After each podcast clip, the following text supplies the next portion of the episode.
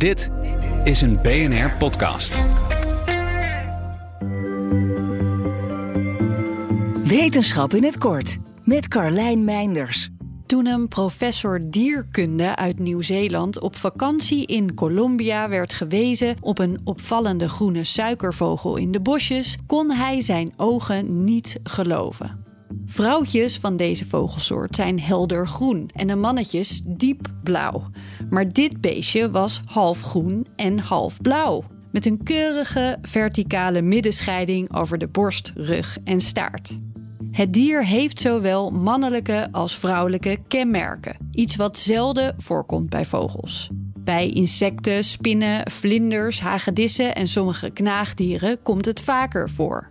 Het ontstaat als er bij het vrouwtje iets misgaat bij de celdeling tijdens het produceren van het eitje en daarop een bevruchting volgt door twee spermacellen.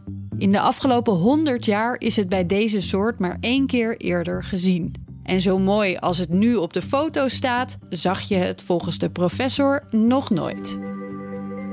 Wil je elke dag een wetenschapsnieuwtje? Abonneer je dan op Wetenschap vandaag. Luister Wetenschap vandaag terug in al je favoriete podcast-apps. Ook Liesbeth Staats vind je in de BNR-app. Ja, heel handig. Luister live naar Kees en mij tijdens de Daily Move. Dan blijf je ook gelijk op de hoogte van breaking news en het laatste zakelijke nieuws. En daar vind je ook alle BNR-podcasts, waaronder de Perestrooikast. Download nu de gratis BNR-app en blijf scherp.